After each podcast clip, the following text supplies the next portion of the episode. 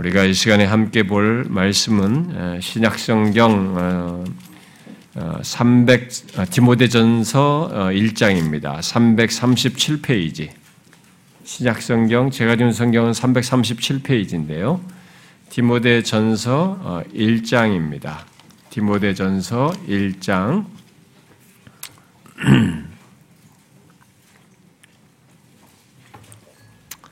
자, 1장인데요. 음, 어, 13절부터 17절의 내용 중에 일부예요. 어, 제가 그런데 우리 12절부터 17절까지 제가 한 절, 여러분 한 절 이렇게 같이 읽어봅시다. 12절부터 17절 배경적으로 같이 좀 이해를 해야 되겠어요.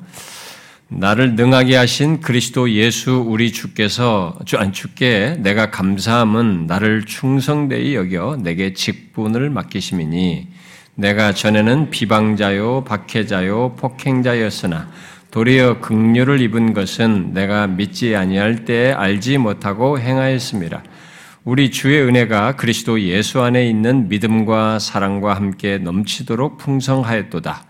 미쁘다 모든 사람이 받을 만한 이 말이여 그리스도 예수께서 죄인을 구원하시려고 세상에 임하셨다 하였도다. 죄인 중에 내가 괴순이라. 그러나 내가 극류를 입은 까닭은 예수 그리스도께서 내게 먼저 일체 오래 참으심을 보이사 후에 주를 믿어 영생 얻는 자들에게 본이 되게 하려 하심이라. 영원하신 왕 곧 썩지 아니하고 보이지 아니하고 홀로 하나이신 하나님께 존귀와 영광이 영원 무궁하도록 있을지어다. 아멘. 아, 우리는 매년 11월 둘째 주일에 아, 회심 집회라는 이름 아래서 어, 교회를 다니든 안 다니든 예수 그리스도를 진실로 믿는 역사를 기대하며 예, 특별한 시간을 갖고 있습니다. 회심이란 이런 말은요. 회심이라는 것은 단순히 이렇게 교회를 다니는 것을 말하지 않고요. 어, 예수도 모르고 살던 상태에서 자신이 하나님 앞에서 죄인이라는 것을 깨닫고 회개하여 예수 그리스도를 구주로 믿게 되는 이런 전환, 회심, 이게 큰 변화죠. 그런 변화를 갖게 되는 것을 두고 회심이라고 말하는 것입니다. 성경은 교회를 다니지만 예, 교회를 다니는 것만으로 회심했다고 말하진 않고요. 교회를 다니지만 회심하지 않은 사람들이 있을 수 있다는 것을 말하고 있습니다. 심지어 나중에 우리들이 이 세상을 살다가 죽고 하나님 앞에 설 때까지도 자신이 회심했는지도 모르고 스스로 예수 믿었다고 착각하고 예수님 앞에, 하나님 앞에 서는 일이 있다라고 말하고 있습니다. 그래서 회심 여부는 교회를 다닌 사람들에게 있어서 이 회심 여부를 확인하는 것은 굉장히 중요한 겁니다. 그리고 진실로 회심하여서 하나님의 참된 백성이 되는 문제는 굉장히 중요한 겁니다. 이건 진짜 이 세상에서 구원을 받은 사람으로 사는 문제이고 장차 최종적인 구원을 누리게 되는 문제이기 때문에 이것은 대충 넘어갈 문제는 아닙니다. 정확히 교회를 다니면 정확히 알아, 확인해야 되고요. 또 예수를 알지 못하는 사람에게는 반드시 이것이 있어서 구원을 얻어야만 합니다. 따라서 이 시간에 어, 단순히 에, 이렇게 어, 교회에 오는 것이 아닌 진짜 구원 얻는 문제를 모두 진지하게 생각하면 좋겠습니다. 아, 오늘 이 시간에 우리가 이제 살피려고 하는 내용은요, 어, 우리가 함께 읽은 그 말씀 속에서 바울이라는 사람입니다. 사도 바울이라고 하는 사람, 원래 이름은 사울이었습니다. 근데 예수님을 믿고 나서 바울로 바뀌게 된 겁니다. 그러니까 이 사울이라고 하는 사람이 어, 회심하게 된 내용, 회심하게 된 내용이 어떤 것을 여기서 말해주고 있습니다. 그의 회심과 관련해서 세 가지를 여기서 어, 말해주고 있습니다. 첫 번째는 회심하기 전에 자신이 어떤 자이었는지를 말해주고 있고요. 두 번째는 그런 자신이 어떻게 해서 예수 그리스도를 믿어 구원을 얻게 되었는지를 말해주고 있고요. 세 번째는 그 이후의 삶이 어떻게 되었는지를 말해주고 있습니다. 그런데 이 세 가지는 어, 회심한 사람이라면 누구나 다 가져야만 하는 것입니다. 아, 또 회심한 사람은 다 갖습니다. 이 세 가지를. 그러므로 이 시간에 이 내용을 보면서 만일 자신에게 이 세 가지 전체가 없다면 그것은 이제 이 계기로 구하시면 좋겠어요. 구하심으로써 진실로 회심한 사람, 곧 구원 얻는 사람이 되기를 바랍니다. 우리가 읽은 그 내용 중에서 특별히 이제 13절, 어, 또 15절, 뭐 16절, 17절 이 내용은 기독교와 관련해서 어, 굉장히 이제 13절부터 17절의 내용입니다. 기독교와 관련해서 굉장히 중요한 내용을 이렇게 많이 담고 있습니다. 아, 그러나 이 시간에 제가 그 내용을 다 상세하게 살필 수는 없고요. 그 가운데서 그 바울의 회심을 말해주는 내용에만 초점을 두고 다루도록 하겠습니다. 자, 그러면 아까 제가 세 가지를 여기서 회심과 관해서 말해준다고 했는데 그 첫 번째 내용부터 얘기를 하면은요. 먼저 바울이 회심하기 전에 예수 믿기 전이죠. 예수 믿기 전에 자신에 대해서 어떻다, 자신이 어떤 자였다라고 말하는데 어떤 자였다고 말합니까? 내가 전에는 예수 믿기 전에는이에요. 전에는 비방자요, 박해자요, 폭행자였다 이렇게 말하고 있습니다. 바울은 예수 믿기 전에 적당히 예수님과 기독교에 대해서 또 예수 믿는 사람들에 대해서 적대적이었던 사람이 아닙니다. 그는 굉장히 적극적으로 자신이 할 수 있는 모든 것을 다해서 예수 그리스도와 그를 믿는 사람들에 대해서 적대적이었습니다. 아, 그런데 여러분 정도 차이가 있을 뿐이지 아, 제가 이 세 가지를 설명해 보면 아마 예수 믿기 전에 대부분의 사람들은 이 세 가지 설명을 어느 정도 다 가지고 있습니다. 설명을 해보면 아, 이상하게도 인간은 예수 그리스도에 대해서 본성적으로 거부감을 갖습니다. 싫어해요. 반감을 갖습니다. 적대적이에요. 여기 바울이 바울이 자신이 어떤 자였는지 세 가지로 말하는데 그것의 기본적인 모습은 예수 믿기 이전에 대부분의 사람들이 흔히 다 갖는 모습이에요. 어떤 사람들은 아, 무슨 말이냐? 내가 비록 예수를 안 믿지만 나한테 무슨 박해자이고 폭행자라는 말 이런 말 나한테 쓸 수 있느냐 이렇게 할지 모르겠습니다. 아, 특별히 어려서부터 이렇게 착 하다는 소리를 잘 들었던 사람들, 그리고 지금도 이렇게 도덕적으로 남들에게 해를 끼치지 않으면서 살아온 사람들, 아, 이런 사람들은 이런 말이 굉장히 불편하고 거북스러울 수도 있습니다. 자신을 그렇게 말하는 것에 대해서. 아, 그러나 한번 이제 가만히 제가 이 설명을 할 테니까요. 잘 생각해 보십시오. 일반적으로 일반적으로 하나님을 거스르는 것 외에 여기 비방, 박해, 폭행이라는 이것을 한번 생각을 해 보십시오. 여기 비방자라는 말에서 비방이라는 말은 말로 다른 사람들에게 해를 입히고 악하게 말하는 것을 뜻합니다. 말을로 쓰는 거죠. 예수 믿기 전에 바울은 그런 일을 했습니다. 예수 그리스도를 모독하고 악하게 말하였고 심지어 예수 믿는 자들에게 예수의 이름으로 모독하도록 강요했습니다. 사도행전 26장에 이렇게 기록하고 있습니다. 나도 바울이 얘기합니다. 나도 나사렛 예수의 이름을 대적하였고 말하고 이어서 모든 회당에서 여러 번 형벌하여 강제로 모독하는 말을 하게 하고 그랬어요. 사람들에게 강제로 예수를 모독하는 말을 하도록 했던 것입니다.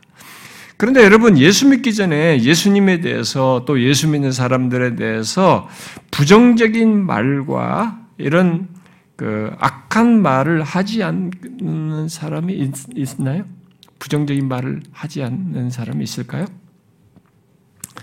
아주 심하진 않아도 사람들은 최소한 예수님과 그를 믿는 사람들에 대해서 빈정대거나 가볍게 말하거나 부정적으로 말하거나 속은 감추어도 싫은 감정을 갖고 이렇게 드러내거나 이런 일은 다 합니다. 저도 예수 믿기 전에 그랬고 다 합니다. 제가 어려서부터 어, 흔히 들었던 말 중에는요. 예수 믿으면 밥 먹여주냐 그랬어요. 제가 또 학생 때는 야 예수 믿으니 내 주먹을 믿어라 이런 얘기가 흔하게 들었어요. 어디서 듣고 그 말을 자기도 덩달아서 하는 얘기이기도 한데 흔하게 들었습니다. 그러나 지금은 훨씬 더한 말을 쉽게 듣고 있지 않습니까? 비록 먼저 믿은 자들이 우리 예수 믿는 사람들이 잘못해가지고 그런 부정적인 말들이 더 많이 생기기는 했습니다만 일단 우리 주변에 가까운 사람들, 내 주변에 가까운 사람들, 심지어 가족들로부터도 우리는 비방을 듣습니다. 흔하게 들어요. 빈정되는 말을 듣습니다. 바울은 자신이 예수 믿기 전에 그런 자였다라고 말하고 있습니다. 물론 그는 그것을 자신이 알지 못하고 행하였다는 겁니다. 그게 옳은 줄로 알고 했다는 거죠. 지금도 예수 믿기 전에 모든 사람들은 자신이 그런 말을 할 때 이게 뭐, 그게 얼마나 악한지 잘못된지 잘 모르고 합니다. 특별히 예수 그리스도가 누구인지를 정확히 알지 못하기 때문에 그렇게 하는 것이죠. 그러다 보니 더 더한 일을 하는 것이죠. 예수 믿는 자를 적극적으로 박해하는 것입니다. 바울이 여기서 내가 박해자였다 이렇게 말하죠.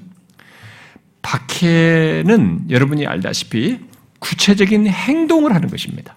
여기 박해라는 말은 실제로 바울은 예수 믿는 자들을 뒤쫓아서 가서 잡아 죽이려고 했습니다. 바울은 갈라디아서 1장에서 자신이 그런 과거를 말하는데 이렇게 말해요. 내가 이전에 하나님의 교회를 심히 박해하며 멸하고 그랬어요. 그러니까 모두 없애버리겠다. 이런 생각으로 예수 믿는 사람들 다 잡으러 다닌 사람입니다. 예수님은 그런 사, 어, 사울에게 네가 어찌하여 나를 박해하느냐 그랬어요. 다마스커스죠. 지금 시리아에 있죠. 다마스커스로 예수 믿는 사람들 잡으러 가고 갔으면 가고 있을 때 예수님께서 나타나셔서 네가 어찌하여 나를 박해하느냐 그래요. 예수 믿는 사람들을 박해하러 가는데 예수님께서 어찌하여 나를 박해하느냐 그랬어요. 그러니까 예수 믿는 사람들을 박해하는 것이 결국 예수님을 박해하는 것으로 그렇게 말씀을 하셨어요. 근데 그런 걸 모르고 한 것입니다. 굉장히 적극적으로 그런 일을 한 거죠. 어, 요즘은 이렇게 외적으로 이렇게, 어, 박해를 하는 것은 무슬림 국가나 어, 사회주의 국가, 공산주의 그런 이념들을 사회주의 국가에서나 하고 있다라고 생각할지 모르겠습니다. 당연히 그들은 하고 있습니다. 지금도 무슬림 국가에서는 진짜 그런 사람들을 죽여요, 어, 죽입니다. 아, 그런데 이 종교의 자유가 보장된 우리 같은 이런 나라에서도 이 박해는 다른 방식으로 있습니다. 아, 예수 믿지 않는 사람들이 어, 종교 자유가 있는 곳에서 예수 믿는 자들을 교묘하게 박해요.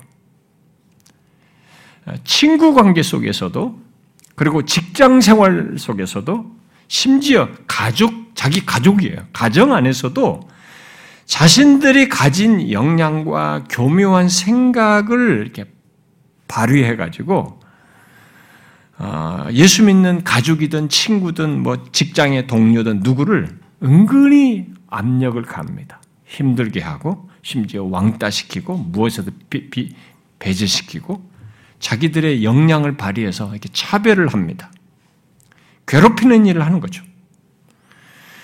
심지어 이 가족 안에서도 그런 일을 하는 것이 보게 돼요. 가족 간에서도 박해를 합니다. 어, 자기 자식을 그리고 자기 아내를 자기 남편 막 서로를 박해를 합니다. 온갖 방법을 써가지고 이것은 예수 믿기 전에 사람들이 기본적으로 갖고 드러내는 것입니다.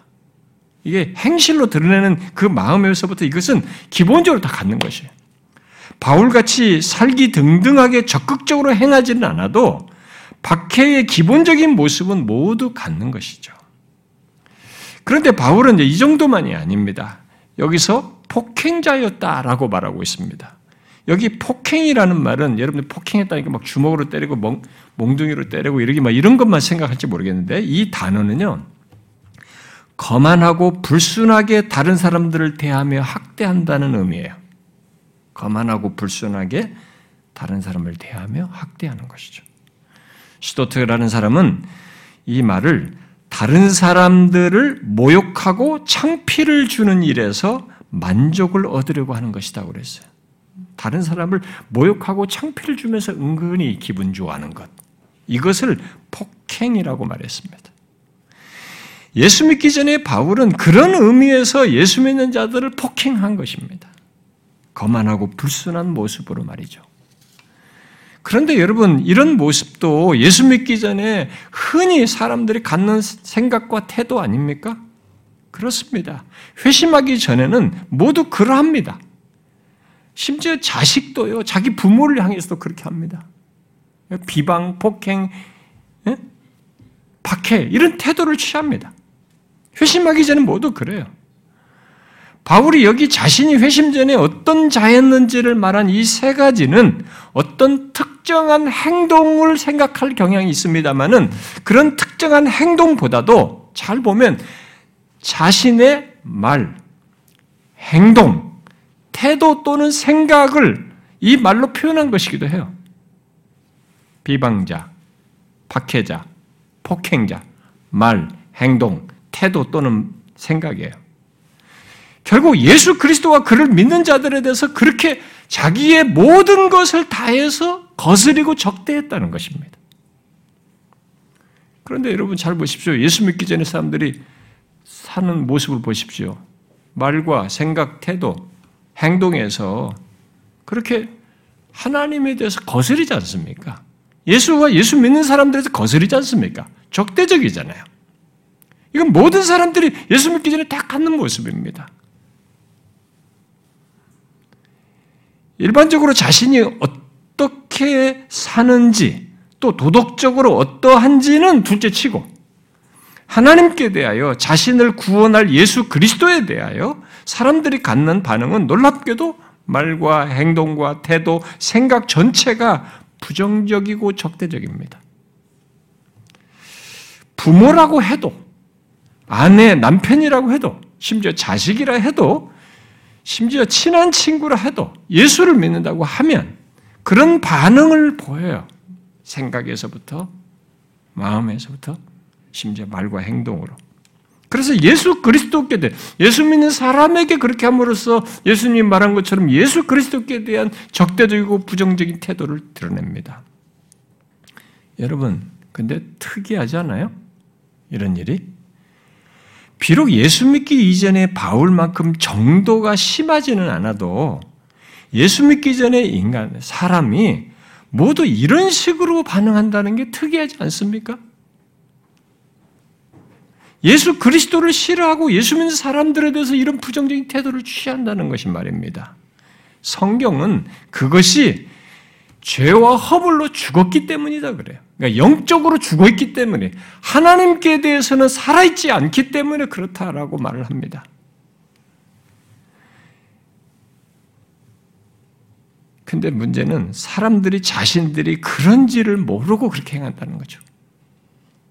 죽어 있어서. 그런데 다른 본, 오늘, 오늘 우리가 읽은 본문에서 그러했던 바울이, 그랬던 사람 사울이에요. 그랬던 사람이 자신이 적대하던 예수 그리스도를 구원주로 믿게 되었고, 심지어 예수 그리스도를 섬길 수 있게 된 것을 감사해요. 아, 내가 예수 그리스도를 그분을 섬기게 된 것을 감사한다. 그게 우리가 읽었던 12절에서 이제 그런 내용이 나오는 거죠. 그걸 감사합니다. 자, 질문이 생깁니다. 도대체 어떻게 된 것입니까? 어떻게 이럴 수 있는 것입니까? 이게 가능한 일입니까? 여러분이 현실적으로 생각하십시오. 정직하게 생각해 보십시오. 그냥 두루뭉실하게 뭔 일이 있겠지 이러지 말고 여러분 안에 있는 일로 한번 생각해 보시라 이거예요. 예수 그리스도의 그렇게 적대적인 사람이 아, 예수 그리스도를 믿게 된 것을 감사하는 데까지 어떻게 이렇게 바뀔 수 있는 것입니까? 만일 여러분 주변에 그런 사람을 본다면 여러분들이 그런 변화가 가능할 거라고 생각하십니까? 아니, 여러분 자신이 그런 모습을 하고 있다면 여러분이 여러분 자신에 대해서 이런 일이 생길 거라고 생각하셔요? 아마 여러분 자신부터가 아유 그런 일은 불가능해요. 이렇게 말할 거예요. 그러나 바울은 어, 우리가 읽은 그 내용 16절에서 자신이 회심하게 된 것, 곧 구원받게 된 것에 대해서 이후로 자기가 구원받고 난 이후로 주를 믿어 영생 얻는 자들에게 곧 이후로 회심하여 구원 얻는 자들에게 본이 되게 하신 것으로 말하고 있습니다. 여기 본이다라는 말은 본이라 본이 되게 하신다라는 말은 견본, 표본이 되게 하신다라는 말이에요.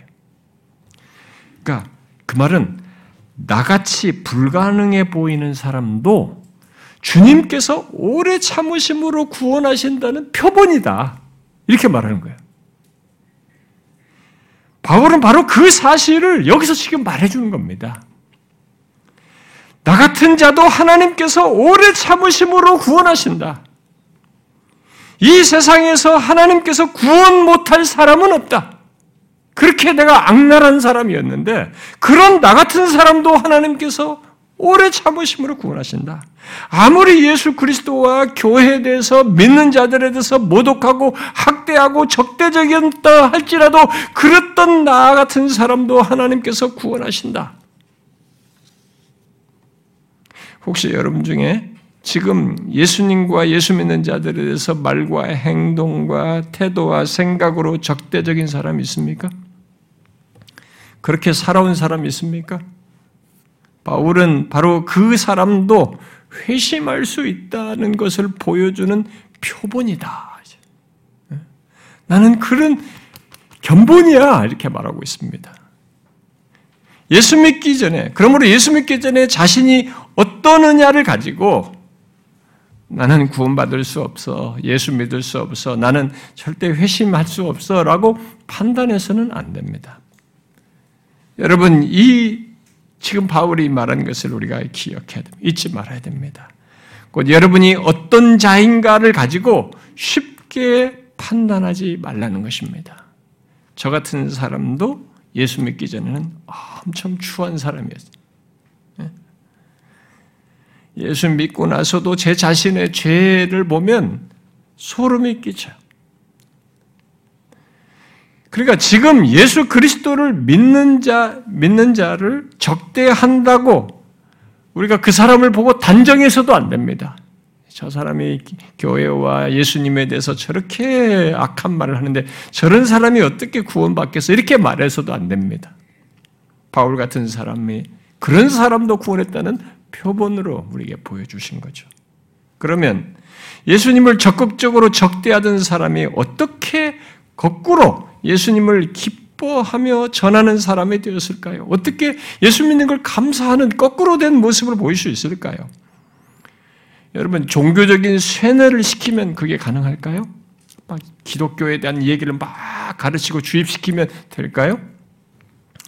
바울은 아, 이미 나면서부터 유대교의 가르침에 뿌리가 온 머리서부터 발까지 꽉 찬 사람입니다. 그 가운데서도 가장 엄격한 바리세파에 속한 사람이에요. 그러니까 그러면서 율법을 철저하게 지킨 사람이에요.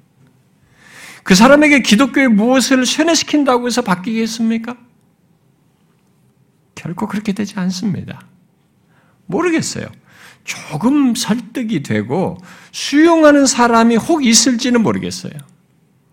그러나 바울처럼 과거의 모든 종교적인 신념을 다 버리고 예수 그리스도를 기뻐하며 감사하는 것은 종교적인 쇠뇌로는 불가능합니다.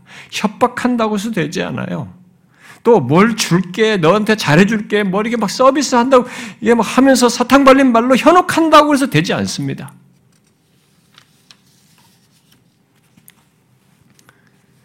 그러면 도대체 어떻게 예수님을 적대하던 자가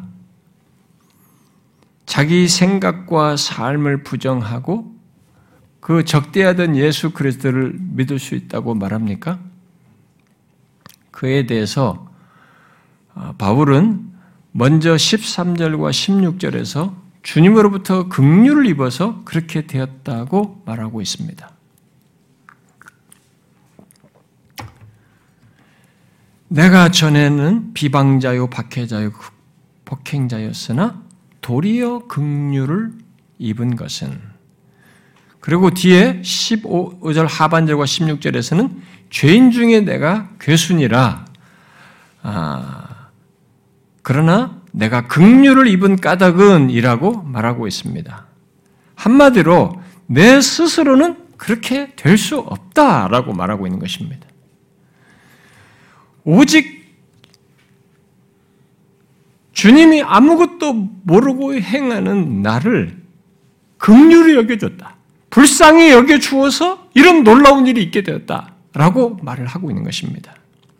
이것입니다. 어떤 사람이 회심하는 것, 곧 예수를 믿어서 구원을 얻는 것은 그 사람 스스로 할 수 없습니다. 교회당에 와도 진짜 회심하는 것은 다른 문제예요. 왔다고 해서 그걸로 회심했다고 말하는 것이 아닙니다. 그것은 하나님께서 긍휼을 베풀어 주셔야만 가능한 일입니다. 회심한 자들은 이 사실을 머리로 깨달아도 아, 뭐 긍휼을 입어서 내가 회심하게 됐다라고 이렇게 깨닫는 것은 회심하고 난 다음에 주로 얘기해요. 이런 사실을 미리 알아도 회심하고 난 다음에나 그것이 깊이 인정됩니다. 우리 스스로는 안 됩니다. 만일 누가 스스로 예수 그리스도를 적대하던 상태에서 예수 믿게 되었다고 한다면 그 사람은 장난치는 겁니다. 거짓말하는 거예요. 또 어떤 사람들 미쳐가지고 그럴 수도 있어요. 그건 진짜는 아닙니다. 그런 일은 없어요. 예수 그리스도를 싫어하고 거부하고 적대하던 상태에서 예수 그리스도를 자신의 구주로 믿는 회심은 하나님의 긍휼을 입어야 하고 그 긍휼이 있어야만 하는 것입니다. 그런데 문제는 누가 그 긍휼을 입는가 하는 것이에요. 여러분 예수 그리스도를 거부하고 적대하던 조건에서 누가 긍휼을 입습니까? 우리가 다 알다시피 예수님을 거부하고 적대하는 모든 사람이 긍휼을 입어 바울처럼 예수님을 구주로 믿고 구원을 얻어서 주님을 위해서 살지는 않습니다. 예수를 거부하던 사람들이 모두 다 예수님을 믿어서 그분을 섬기지는 않아요. 그렇게 예수 믿는 걸 감사하지 않습니다. 분명 긍휼을 입어 구원 얻는 길이 있다는 소식, 곧 그리스도 예수께서 바울 같은 죄인을 구원하시려고 임하셨다라는 소식이 모든 사람에게 전해져도 여러분들이 지금 다 듣고 있잖아요. 다 전해져도 정말 모든 사람이 받을 만한 말이요 소식이지만은 그 소식을 듣고 긍휼을 입어서 회심하는 사람은 그들 전부는 아니에요. 우리는 이 소식에 대해 반응을 통해서 누가 긍휼을 입는지 하나님의 긍휼을 입었는지를 알게 됩니다. 그러니까 누가 긍휼을 입었느냐라는 것을 알 수 있는 길은 이 모든 사람이 받을 만한 이 복된 소식, 복음이 전해지는 것에 대한 반응을 통해서 이 사람이 하나님의 긍휼을 입는지를 알 수가 있습니다. 오늘 우리가 읽은 본문의 그 바로 말하는 15절에서 말하는 것과 같은 이 반응의 있고 없고를 통해서 알 수 있는 거죠. 비방자요, 박해자요, 폭행자였던 사울은 그 사실, 이 사실에 놀라게 됩니다. 그리스도께서 죄인을 위해 구원하시기 위해서 이 땅에 오셨다. 이걸 놀라워해요. 그래서 미쁘다. 모든 사람이 받을 만한 말이요. 이 세상의 모든 사람이 다 받아야 하는 그런 말이라는 그런 소식이라는 겁니다. 뭐 어떤 소식입니까? 그리스도 예수께서 죄인을 구원하시려고 세상에 임하셨다다. 그렇게 말하고 그에 대해서 그 죄인 중에 내가 괴수이다라고 반응하고 있습니다. 바로 이것이 하나님의 긍휼을 입어 회심한 사람들이 갖는 반응이에요. 이 15절 내용이 그걸 말해줍니다. 이것은 우리 우리는 이 사실로 긍휼을 입었다는 것, 회심했다는 것을 알 수 있어요. 두 가지가 언급이 되고 있잖아요. 이 15절에 회심과 관련해서 두 가지를 어떻게 회심이 있는 사 긍휼을 입어서 있게 되는 그 회심과 관련된 두 가지 사실을 말해 주는데 하나는 뭐예요? 모든 사람이 받을 만한 말, 곧 소식이죠. 이 복음입니다. 그리스도 예수께서 죄인을 구원하시려고 이 세상에 임하셨다는 사실을 알고 받아들이는 것이에요. 이 놀라운 소식을 자기 알고 받아들이는 것입니다. 첫 번째고 두 번째는 죄인 중에 내가 괴수다라고 그 소식을 접하고 그 사실을 알고 반응한 것처럼 개인적인 반응을 하는 것입니다. 자, 이게 긍휼을 입었다고 하는 증거예요. 회심했다고 하는 것을 말해주는 것입니다. 여러분에게 이 두 가지가 분명히 있습니까? 그리스도 예수께서 죄인을 구원하시려고 세상에 임하셨다는 것이 여러분에게 기쁜 소식으로 들려져서 그 예수 그리스도께로 이렇게 마음이 움직이십니까? 그동안 예수 그리스도가 싫었고 거부감을 갖고 적대적이었는데 자기 같은 죄인을 구원하시려고 그리스도 예수께서 세상에 임하셨다는 것이 기쁜 소식이고 너무나 반가운, 너무 놀라운 소식으로 여겨져서 주님께로 향하느냐, 향했냐는 것입니다. 바울이 죄인을 구원하기 위해 이 땅에 오신 예수 그리스도를 영광 중에 처음 배웠을 때 그동안 이런 사실을 몰랐어요. 모르고 예수 그리스도를 적대하고 특히 예수 민 자들을 잡아 죽이려고 함으로써 실질적으로는 예수 그리스도를 적대했는데 바로 그분이 자기와 같은 죄인을 구원하기 위해 오셨다는 것을 알고 고꾸라졌습니다. 그 사실을 알고 고꾸라졌어요. 그러므로 그리스도께서 죄인을 구원하시기 위해서 오셨다는 사실은 쇼킹한 얘기입니다. 너무 놀라운 소식이에요. 죄인에게 있어서는 굉장히 충격적인 소식입니다. 이것은 우리 모두에게도 똑같습니다. 그런데 오늘날 많은 사람들은 이 사실을 듣고도 놀라지 않아요.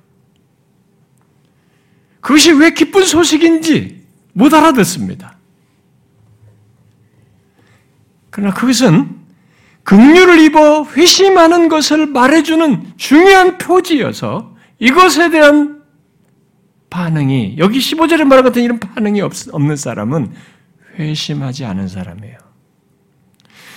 하나님의 긍휼을 입어서 회심하는 자들은 예수 그리스도를 싫어하고 적대하는 자기와 같은 죄인을 구원하기 위해 예수 그리스도께서 오셔서 그런 자신의 죄를 지시고 십자가에 달려 죽으시고 부활하셨다는 것이 너무 놀라운 얘기가 되는 겁니다. 충격이 되는 얘기예요. 너무 기쁜 소식이 되는 겁니다. 예수 그리스도를 향해 적대하며 죄 가운데 살았던 자에게 있어야 할 것은 뭡니까? 죄가 있는 사람에게는 뭡니까? 정죄예요. 심판입니다.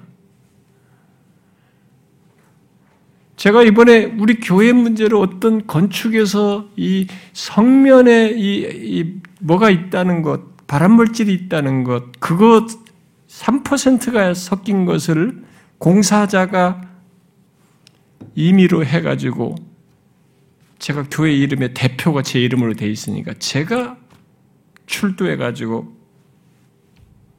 죄명을 썼습니다. 그래서 저는 공사자에게 다 맡겼고 그 사람이 그런 걸 철저히 하라고 시켰기 때문에 저는 몰랐다. 그리고 이것이 그런 법인지도 몰랐다. 그러니까 법은 법입니다. 몰라도 죄입니다. 그 저를 죄 사인했습니다. 몰랐다는 죄에 대해서 제가 인장을 찍었어요. 그 죄인인 거죠. 그 부분에 있어서. 그래서 정죄를 받은 것입니다. 그러니까 예수 그리스도를 향해서 적대하면서 죄 가운데 던 살아, 살았던 사람에게는 다른 것이 없습니다. 그 사람에게 있어야 할 것은 정죄예요. 너 죄 있다. 라는 거죠. 그리고 그것에 따른 심판입니다. 그런데 오히려 거꾸로 된 얘기를 지금 하고 있는 것입니다. 그런 죄인을 자기와 같은 자를 구원하시기 위해서 하나님께서 이 땅에 오셔서 자기 죄를 지시고 죽으시고 부활하심으로써 구원 얻도록 하셨다는 것이에요. 그러니까 이게 얼마나 죄인에게는 충격입니까? 동시에 큰 기쁨의 소식이죠. 여러분은 이것에 대해서 어떠하십니까? 이것이 여러분에게 있습니까? 교회를 처음 왔던, 얼마를 다녔던 중요한 것은 예수 그리스도께서 죄인을 구원하시려고 세상에 임하셨다는 이 소식이 여러분에게 어떤 반응을 불러일으키냐. 이것이, 이것에 대한 여러분의 반응이 무엇이냐는 것입니다. 아무리 교회를 오래 다녀도 이, 이 소식이, 이 사실이 별로 놀랄 일이 아니고, 기쁜 소식으로도 여겨지지 않는다면 그는 복음을 들음으로써 복음을 들었는데도 복음이 안 된 겁니다. 기쁜 소식을 들었는데 이 사람에게는 기쁜 소식이 안 된 거예요. 그런 사람은 회심했다고 말할 수가 없습니다. 그래서 묻고 싶습니다. 예수 그리스도께서 나와 같은 죄인을 구원하시려고 오셨다는 것, 그래서 나의 죄를 지시고 십자가에 달려 죽으시고 부활하셨다는 것이 여러분에게 놀라울 소식입니까? 기쁜 소식입니까? 그렇지 않은 사람은 일단 자신이 어떤 자인지를 모르기 때문일 겁니다. 자기가 어떤 자인지를 모르는 사람에게는 이게 기쁜 소식이 안 돼요. 예수 그리스도와 그를 믿는 자들을 향해서 적대적이었던 적대적인 자신, 비방자요, 박해자요, 폭행자이고 죄 가운데 살았던 산 그런 사람이라는 것, 그래서 정죄와 심판밖에 받을 것이 없다는 것을 자기가 모르기 때문에 그렇게 이게 기쁜 소식이 안 되는 거죠. 예수 그리스도는 바로 그런 죄인을 구원하려고 오셨습니다. 그렇게 죄가 있는 나를 구원하시려고 오신 것입니다. 그래서 우리에게 죄인인 우리들에게 기쁜 소식입니다. 그래서 이 기쁜 소식을 듣는 사람은 복이 있습니다. 분명 그리스도께서 죄인을 구원하시려고 세상에 임하셨다는 소식은 모든 사람이 받을 만한 소식입니다. 이 세상의 모든 나라, 모든 사람들이 죄가 있는 사람이라면 모두가 받을 만한 그런 복된 소식입니다. 그러나 모든 사람이 이 소식을 자신을 위한 기쁜 소식으로 듣는 것은 아닙니다. 여러분은 어떻습니까? 이것이 여러분에게 너무나 복되고 기쁜 소식입니까? 진실로 이 기쁜 소식을 듣기를 바랍니다. 여러분들이 이 기쁜 소식을 듣기 바랍니다. 그런데 본문 15절에서 바울은 극류를 입어 회심한 자에게 있는 다른 한 가지를 더해서 말하고 있죠. 무엇입니까? 그리스도께서 죄인을 구원하시려고 이 세상에 오신 것이 바로 자신을 위한 것으로 곧 개인적으로 받아들여서 반응한 것입니다. 본문에서 바울은 그리스도께서 죄인을 구원하시려고 세상에 임하셨다라고 말한 뒤에 곧바로 그 죄인에 대해서 말합니다. 바로 내가 그 죄인이며 그것도 죄인 중에 괴수이다. 이렇게 말했어요. 바로 이것이 하나님의 긍휼을 입어 회심한 사람들이 연결해서 갖는 반응입니다. 내가 바로 죄인이라는 것. 내가 예수님과 그를 믿는 자들을 조롱하며 적대한 죄인이라는 것. 지금까지 하나님을 거스르며 내 맘대로 살한 그런 죄인이라는 것. 특히 나 같은 죄인을 구원하시기 위해서 그리스도께서 오셨다는 것도 모르고 그리스도를 적대하며 살았, 산 그런 죄인이라는 것. 그렇게 내가 너무 무지하고 어리석었다는 것을 알고 깊이 받아들인 거죠. 그리하여 하나님께 나는 죄인입니다. 아니, 가장 큰 죄인입니다라고 하는 고백을 하게 되는 것입니다.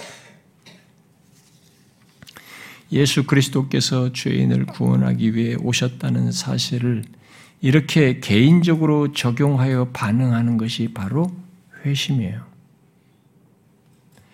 자신이 그동안 죄인 줄도 모르고 살았다는 것을 자각하여서 자신의 죄로 인한 심한 가책과 슬픔을 갖는, 겪는 것이죠. 그런데 오늘날 교회 분위기는 이런 죄에 대한 자각과 고백, 바로 자신의 죄로 인한 마음 아픔 같은 것을 모르고 또 몰라도 된다고 가르치고 어, 이렇게 따르는 그런 분위기입니다. 그런 것 없어도 그리스도인이고 구원받은 자이다라고 말하고 있다는 것입니다. 아니면은 간단히 나는 죄인입니다. 나를 따라서 하세요. 그러면서 나는 죄인입니다. 예수님께서 나의 구주입니다. 이렇게 말로 따라서 한 걸 가지고 그러면 당신은 이제 죄가 다 해결됐습니다. 이렇게 말한다는 것입니다. 그건 모두 거짓입니다. 기만이에요. 하나님의 긍휼을 입어 회심한 자는 진짜로 자신이 죄인인 것을 깨닫고 아 정말 내가 죄인이다. 그걸 깨닫고 그 죄로 마음 아파하며 자신의 죄인됨이 죄인됨과 그 죄를 고백합니다. 예수 믿기 전에 바울이 비방자요, 박해자요, 폭행자였다는 자각과 고백을 했듯이 회심하는 사람들 또한 구원하기 위해서 오신 그리스도를 내가 모르고 살았던 것, 주님을 적대하며 살았던 것, 그런 죄인이라는 것을 자각하여서 고백합니다. 인정해요. 그 과정에서 자신의 어리석음도 깨닫고요. 지난날 행했던 말과 행동과 생각이 얼마나 죄악되었는지를 깨달아서 마음의 심한 가책과 슬픔을 느끼기도 합니다. 특이하게도 하나님의 긍휼을 입어 회심하는 그 과정에서 이런 수용과 반응이 있어요. 기독교 안에 특이한 이런 일이 있습니다. 어떤 사람은 바울이 그리스도께서 죄인을 구원하기 위해 오셨다는 말을 한 뒤에 죄인 중에 내가 괴수이다 라고 말한 것에 대해서 좀 의아해 할지도 모르겠어요. 왜냐하면 오늘날 우리들의 이 세상은 이 심리학의 지배를 하고 있어서 이 심리학이 죄 같은 것은 생각하지 말라고 가르치거든요. 심리학적인 상담을 할 때도 죄 같은 걸 생각하지 않도록 하거든요. 왜냐하면 그런 것에 잘못되는 일도 있으니까. 근데 그런 것, 잘못된, 오용되는 문제가 아니라 아예 이런 것들을 생각하지 않도록 하는 분위기입니다. 그러므로 그런 시각에서 보면 이, 여기서 바울이 말한 이런 고백은 너무 자학적인 것 아닌가. 자기에 대해서 너무 자학적으로 말한다. 이런 생각을 할 수 있습니다. 아니, 그냥 죄인이다라고 해도 거스리는데 죄인 중에 괴수다고 말하고 있으니까 더 거슬리는 거죠. 이 말은 어, 여러 이 말을 여러 영어 번역 성경으로 설명을 하면 죄인 중에 으뜸 가는 자다. 또 죄인 중에 가장 큰 자다. 또는 죄인 중에 가장 나쁜 자다라는 의미예요. 그러니까 여기 바울의 진술에서 더 흥미있는 것은 죄인 중에 내가 괴수였다라고 과거형으로 말하지도 않고 괴수이다라고 현재형으로 말하고 있어요. 한마디로 그리스도께서 죄인을 구원하시기 위해서 오신 것과 관련해서 말할 때 내가 과거에 그런 자였다는 것 정도가 아니라 그 사실을 생각할 때 나는 지금도 그런 자이다. 이렇게 말하고 있는 겁니다. 성경은 죄를 회개하고 돌이킨 사람, 회심한 사람은, 그러니까 예수 믿어 구원 얻은 사람을 의롭다 하셔요. 우리가 의롭다함을 받는다라는 말이 있어요. 그래가지고 예수 믿는 사람을 의롭다 하셔서 하나님 앞에서 의인이다 이렇게 말합니다. 아니 그런데 바울 그런 바울 그걸 말한 바울이 지금 자신이 의인인데도 불구하고 죄인 중에 괴수이다 이렇게 말하고 있어요. 도대체 어떻게 된 겁니까? 무슨 얘기입니까 지금 이것은? 정말 바울이 이 세상의 모든 죄인들보다도 가장 나쁜 자일까요? 이 세상에는 극악한 범죄를 저지른 사람들이 많습니다. 여러분 알잖아요. 참혹하고 정말 극악한 범죄를 범한 사람들이 많습니다. 근데 그 사람들보다도 이 사람이 가장 더 나쁜 사람이겠냐 이거예요. 그건 아닐 겁니다. 그런 의미는 아니에요. 그러면 왜 이 사람이 자신이 괴인 중에 가장 나쁜 자고 으뜸 가는 자라고 말했을까요? 이것은 흔히 하나님의 긍휼을 입어 회심하는 사람들이 그 회심하는 과정에서나 그리고 그 이후에 음, 그 이후에 성령께서 우리의 죄를 깨닫게 하실 때 갖는 반응입니다. 음. 음. 네, 우리 방문하신 분들이라서 방문하신 분들은 이제 어른들이 휴대폰 끌 줄을 모르고 이제 오시고 그러셔가지고 네, 이런 일이 생겨요. 네.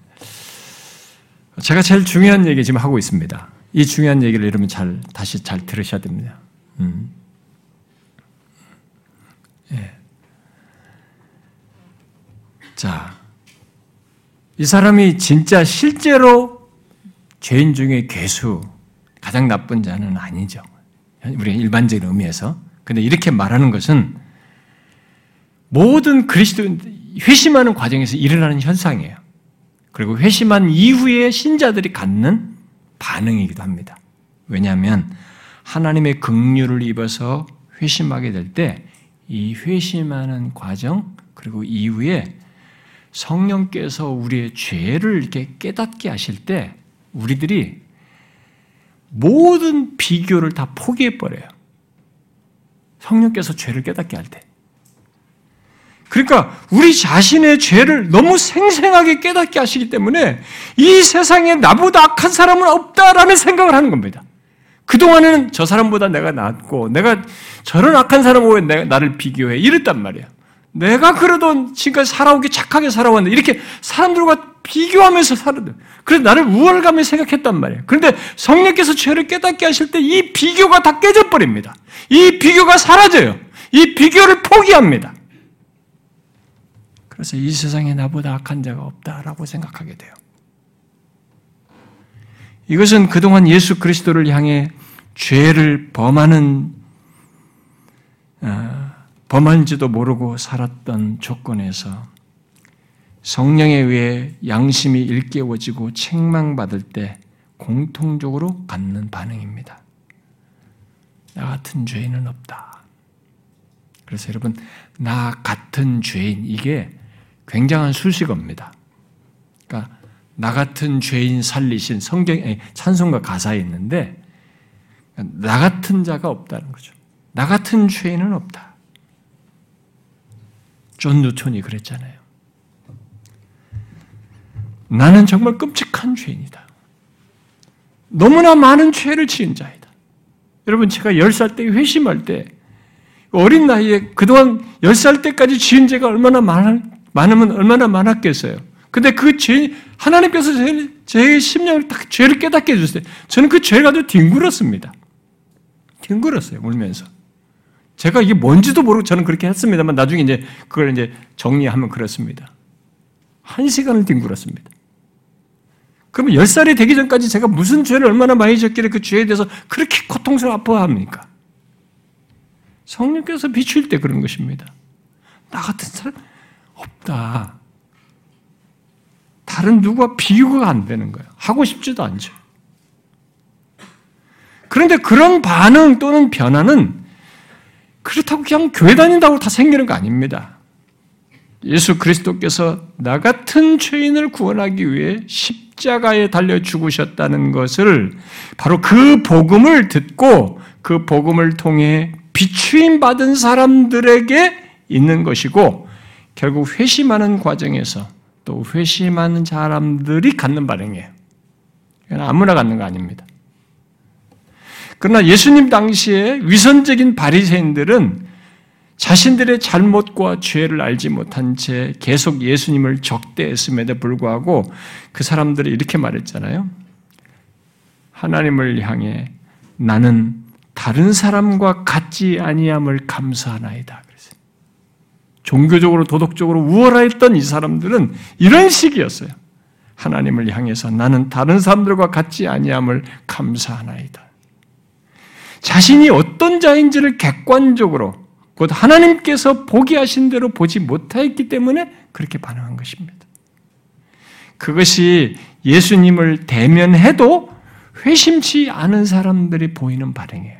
아무리 교회를 다녀도 회심치 않은 사람은 아무리 직접 복음을 듣고 뭐 예수님을 만나보고 했어도 바리새인들 본 것처럼 이런 식으로 복음을 접촉을 했어도 그 수준에 머물러 있습니다. 그래서 묻고 싶습니다. 여러분들은 이 부분에 대해서 어떻습니까? 여러분은 자신을 그리고 자신의 죄를 하나님께서 보게 하신 대로 보았습니까? 또 보십니까? 성령께서 여러분의 양심을 일깨워 책망하심으로써 그 누구도 비교하는 것을 다 그 누구와도 비교함을 포기하고 그저 자신의 죄인됨만을 깨닫고 반응하게 되었냐 는 거예요. 예수 그리스도를 거부하던 조건에서 그를 믿게 되는 전환, 곧 회심 속에는 흔히 이런 놀라운 일이 있는 것입니다. 그 사람은 그 그런 과정 속에서 결론적으로 내가 하나님의 크신 긍휼을 입었다라고 이제 결론적으로 깨달아. 그렇게 죄인이라고 고백했던 사람이 결론적으로 이제 회심 이후에 나타나는 갖게 되는 삶에서 갖는 반응이에요. 아, 내가 하나님의 크신 긍휼을 입었구나. 뒤늦게 깨달으면서 감사하게 됩니다.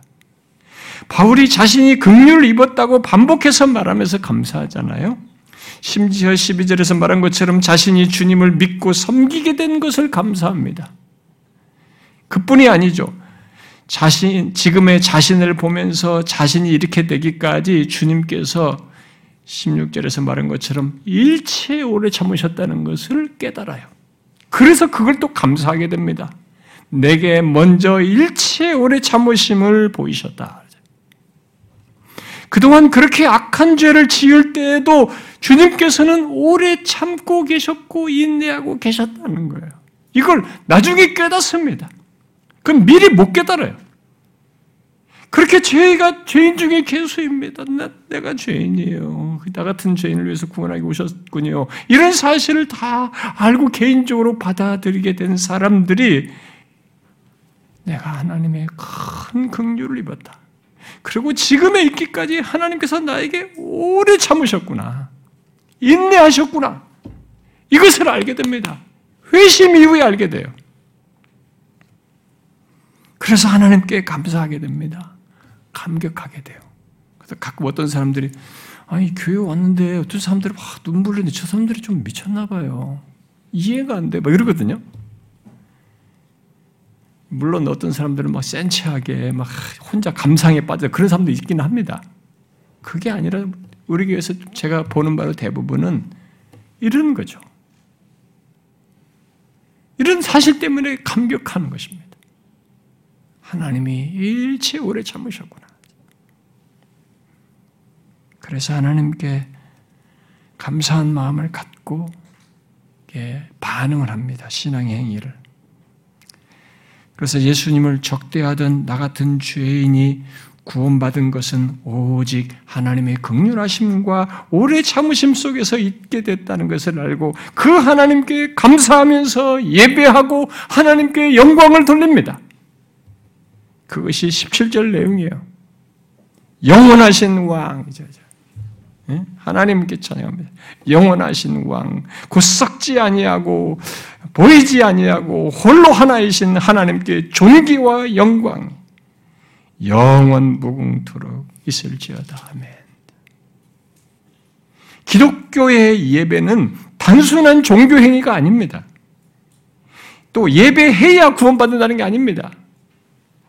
오히려 구원하신 하나님께 감사해서 드리는 겁니다.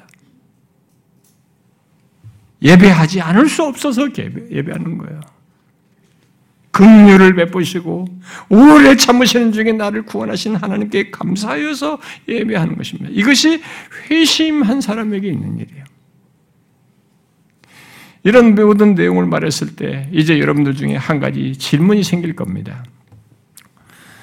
여러분들 중에 지금 말한 것들이 자기와 거리가 멀다, 이것이 내게 없다라고 하는 사람들은 그러면 어쩌라는 겁니까? 어떻게 합니까? 라고 묻고 싶을 겁니다.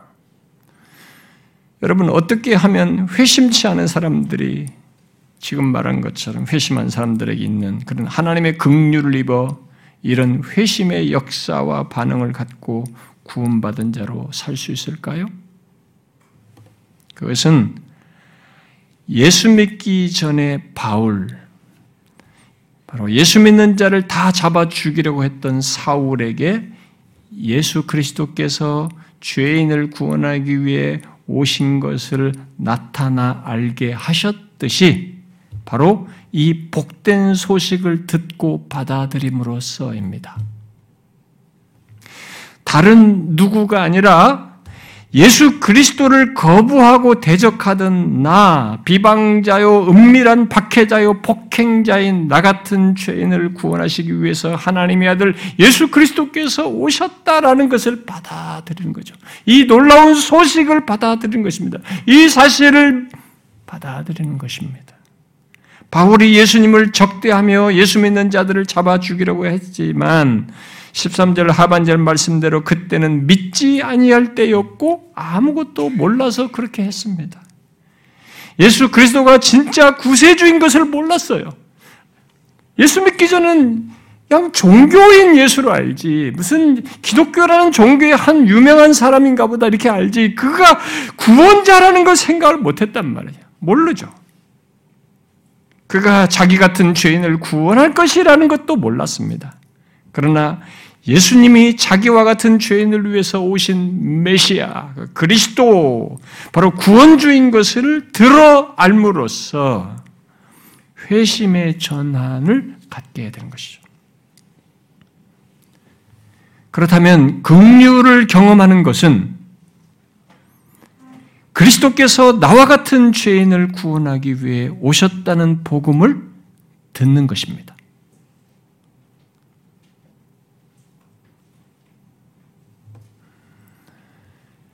하나님의 긍휼을 경험하는 것은 다른 것이 아닙니다. 그리스도께서 나와 같은 죄인을 구원하기 위해서 오셨다는 이 소식, 이 복음, 이것을 듣는 것이에요. 여러분 잘 기억하십시오. 하나님의 아들 예수 그리스도께서 나와 같은 죄인을 구원하게 오셨다는 이 복음을 듣는 것이 하나님의 긍휼 경험의 시작이고 회심의 시작입니다. 어떤 사람은 계속 불평을 합니다. 뭐 이것이 없고 왜 이렇고 왜 하나님이 어떻고 저떻고 왜 그 긍휼을 하나님이 하시면 이래야 되고 자꾸 시비만 겁니다. 여러분 긍휼을 입는 것은 이 복된 소식을 듣는 것이에요.